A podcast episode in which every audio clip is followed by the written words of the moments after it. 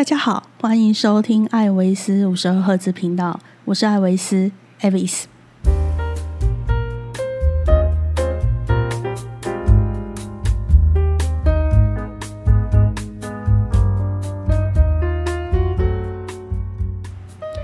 现在录制节目的时间是五月二十号的晚上九点钟。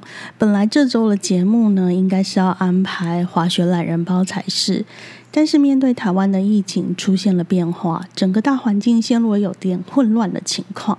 那我反而有些话呢，想来跟大家说说。在说之前，我来说个故事给大家听。这是我之前带团到俄罗斯的时候，都会跟团员们说的故事，因为这是很有名的俄罗斯童话故事，在俄罗斯娃娃，也就是俄罗斯陶娃身上都可以看得到的图案。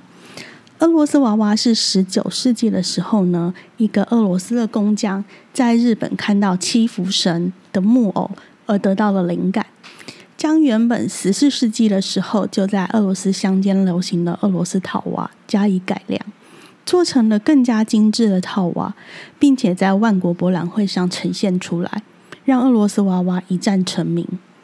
俄罗斯娃娃的图案有分为几个种类。第一种是很传统的女娃娃，穿着传统的服饰，每一个套娃都长得一样。第二种则是俄罗斯娃娃的脸部跟衣服是长一样的，但是在身体肚子的地方会彩绘关于宗教的故事。第三种是彩绘的内容是熟知的民间故事或是历史故事。第四种就是彩绘的图案是关于家庭生活分工的情形。例如，爸爸打猎，妈妈煮饭，姐姐打扫的的的图案。第五种就是近年来比较流行的新潮搞怪的风格，可以是各国的政治人物，或是星际大战的图案等等。另外，怎么判断你购买的俄罗斯娃娃是正宗的呢？嗯，可以从一点来判断。俄罗斯娃娃一般来说是奇数的套娃，一、三、五、七、九、十一、十三。十五这样子，很少会有偶数的，因为俄罗斯人觉得奇数呢比较能带来好运气，这个跟我们的习俗刚好是相反的。但是有没有可能买到偶数的俄罗斯娃娃？当然有啊，因为很大一部分的俄罗斯娃娃近年来也都是中国制造的。讲到这里呢，我都还没有进入故事的主题，现在就来说说这个故事的名称是什么？它叫做伊凡王子。火鸟和灰狼这个故事在俄罗斯呢非常的知名，几乎就像我们从小会听过的过年的年兽故事，或是端午节吃粽子的由来差不多。几乎只要 Google 伊凡王子与灰狼，就会出现一幅画。这幅画呢是善于将俄国史诗和童话故事入画的俄国画家瓦斯涅佐夫，其中呢。骑着灰狼的伊凡王子就是他的经典之作。画中的灰狼啊，在树林里奔驰，跃动的画面颇有宫崎骏动画的感觉。而伊莲娜公主依偎在伊凡王子的怀中，如月光般柔和的光线落在两个人的身上，于是，在动感中多了一种宁静，让画面呈现一种唯美的感觉。不过，事实真的是这样吗？这个故事每次说的时候，Avis 就会气一次，可能觉得自己是大灰狼吧。这次我尽量不要加入个人评语，讲完一整个故事，大家来听听看。骑着灰狼的伊凡王子是点出俄国民间故事《伊凡王子、火鸟和灰狼》。故事是这样的：在很久很久以前，有一个沙皇。发现夜里会有一只鸟来偷吃他花园里的金苹果，沙皇非常的不开心，因为他心爱的金苹果被偷吃了。于是他下令他三个儿子要抓到这个偷吃他金苹果的小偷。但是大王子跟二王子在花园里守卫的时候都不小心睡着了，而最小的伊凡王子则在捕捉火鸟的过程中。扯下了一根金色羽毛，谁知道沙皇看到金色羽毛后，心里升起了想要拥有火鸟的心。沙皇一心想要得到拥有金羽毛的火鸟，便要求了他的三个儿子去寻找火鸟。因为伊凡有拿到金羽毛，所以想当然尔就被两个哥哥们排挤了。哥哥们自己出发去寻找火鸟，而被哥哥们丢下的伊凡则独自出发。当伊凡王子来到国境之处的时候，看到有一颗石头，上面刻着：“谁往前行，谁便饥寒交迫；谁往右走，谁便安然无恙。马儿则将死亡。谁往左去，谁便遭遇不测；马儿则将毫发无伤。”于是伊凡选择往右，也就是谁往右行，谁便安然无恙；马儿则将死亡。不久后，果真出现了一头大灰狼，把马给吃了。但是一凡王子也把灰狼制服了。灰狼向王子求情，因为他太过饥饿了，才不得已吃掉王子的马匹。只要王子愿意饶他一命。他愿意成为王子的坐骑，并且协助他找到火鸟。伊凡王子答应了大灰狼，可是没想到这只大灰狼是会法术的。伊凡王子得到他的服饰，就等于唐三藏得到了孙悟空一般。灰狼很快的就带着王子找到了火鸟，谁知道这只火鸟也是另一个沙皇所饲养的。于是，在捉火鸟行动前，灰狼告诉伊凡，只能带走火鸟，金色的鸟笼必须留下。但是伊凡抓了火鸟之后，又觉得这金色的笼子好美啊，于是伸手去拿了笼子，当然就被逮住了。拥有火鸟的沙皇要挟伊凡，必须去偷远方的金鬃马，否则就要将他的罪行昭告天下。啊！我真是罪该万死！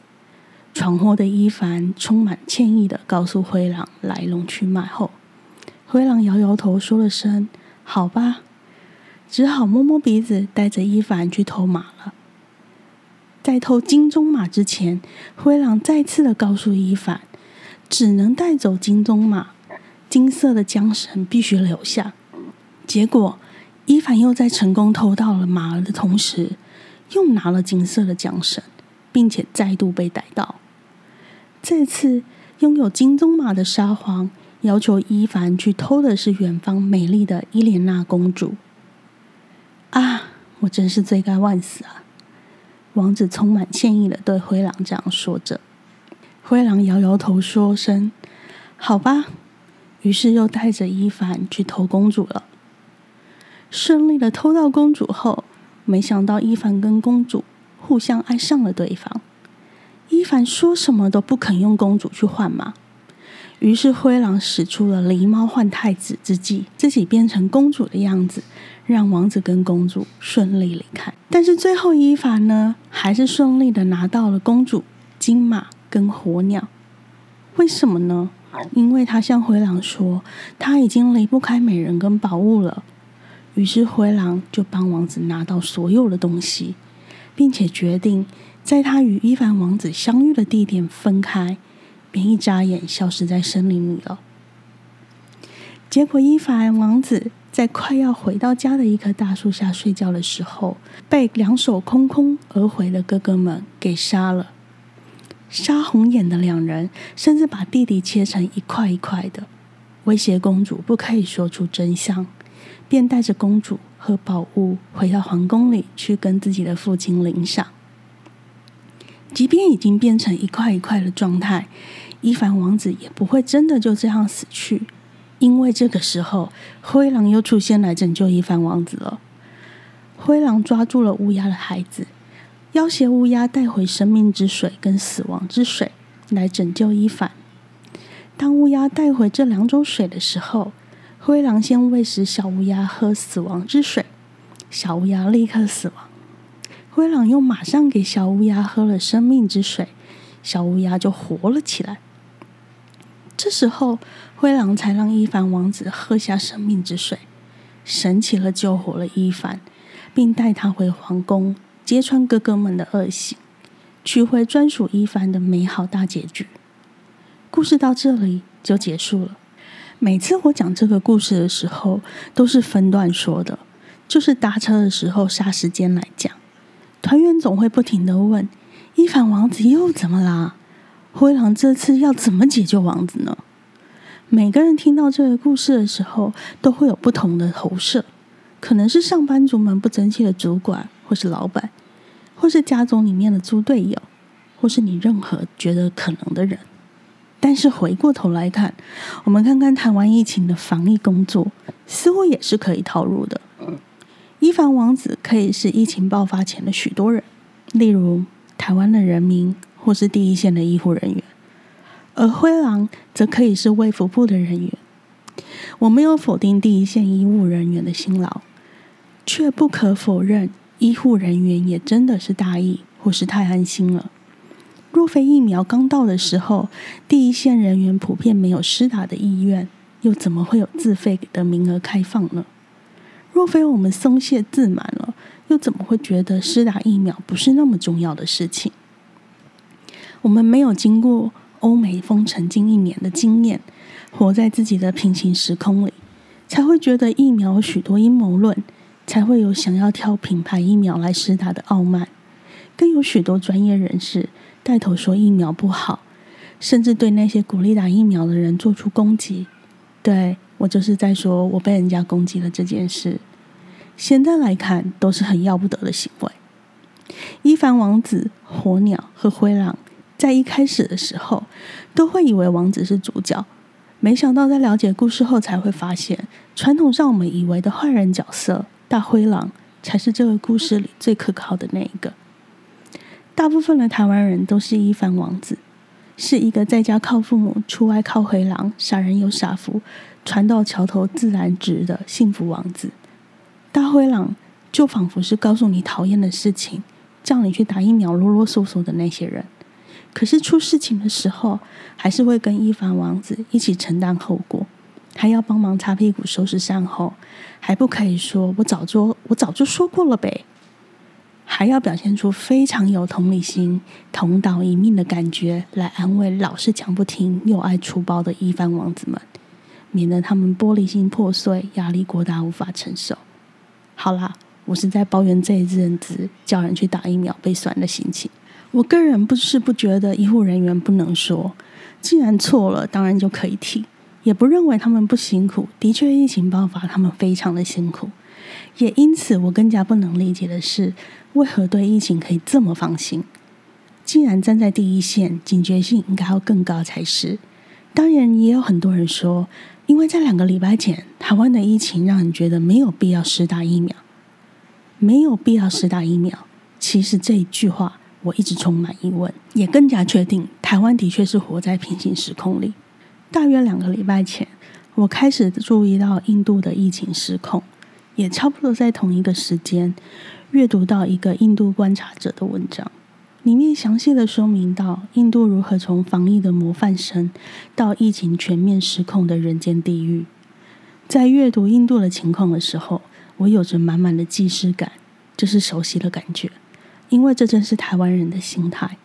我们的防疫做得很好，没有施打疫苗的必要性。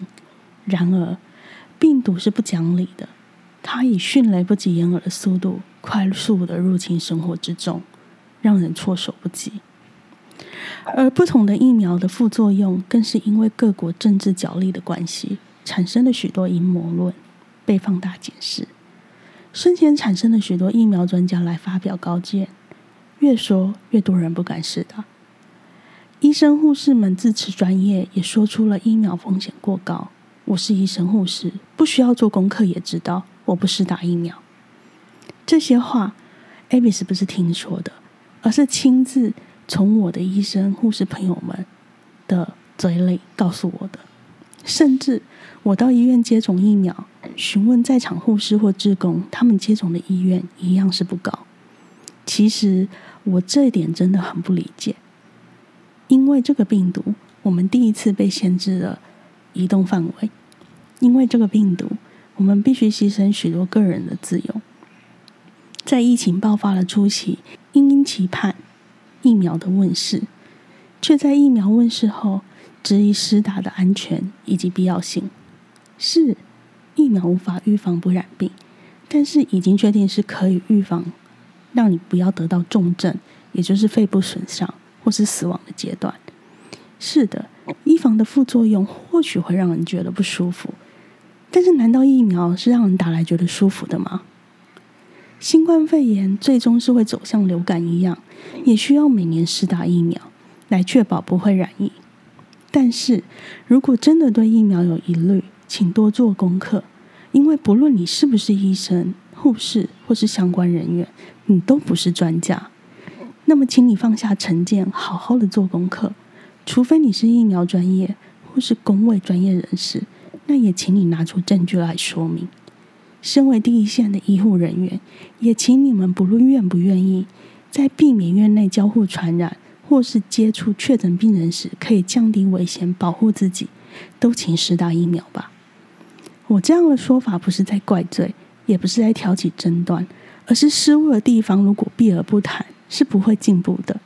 而可以修正的地方，我们立即来做，才可以确保大家的安全。不论如何，提醒自己不要成为一番王子，但是也不要成为任劳任怨的大灰狼。那要成为什么样的角色呢？你自己来决定。最后再说一次，第一线医护人员很辛苦，大家不要再增加他们的负担了。开放施打疫苗的时候，请大家去施打疫苗，不要再怪罪确诊者，因为确诊之前。他也不知道自己确诊，全民防疫就是不要把防疫责任推给确诊者啊！这集就到这里喽，拜。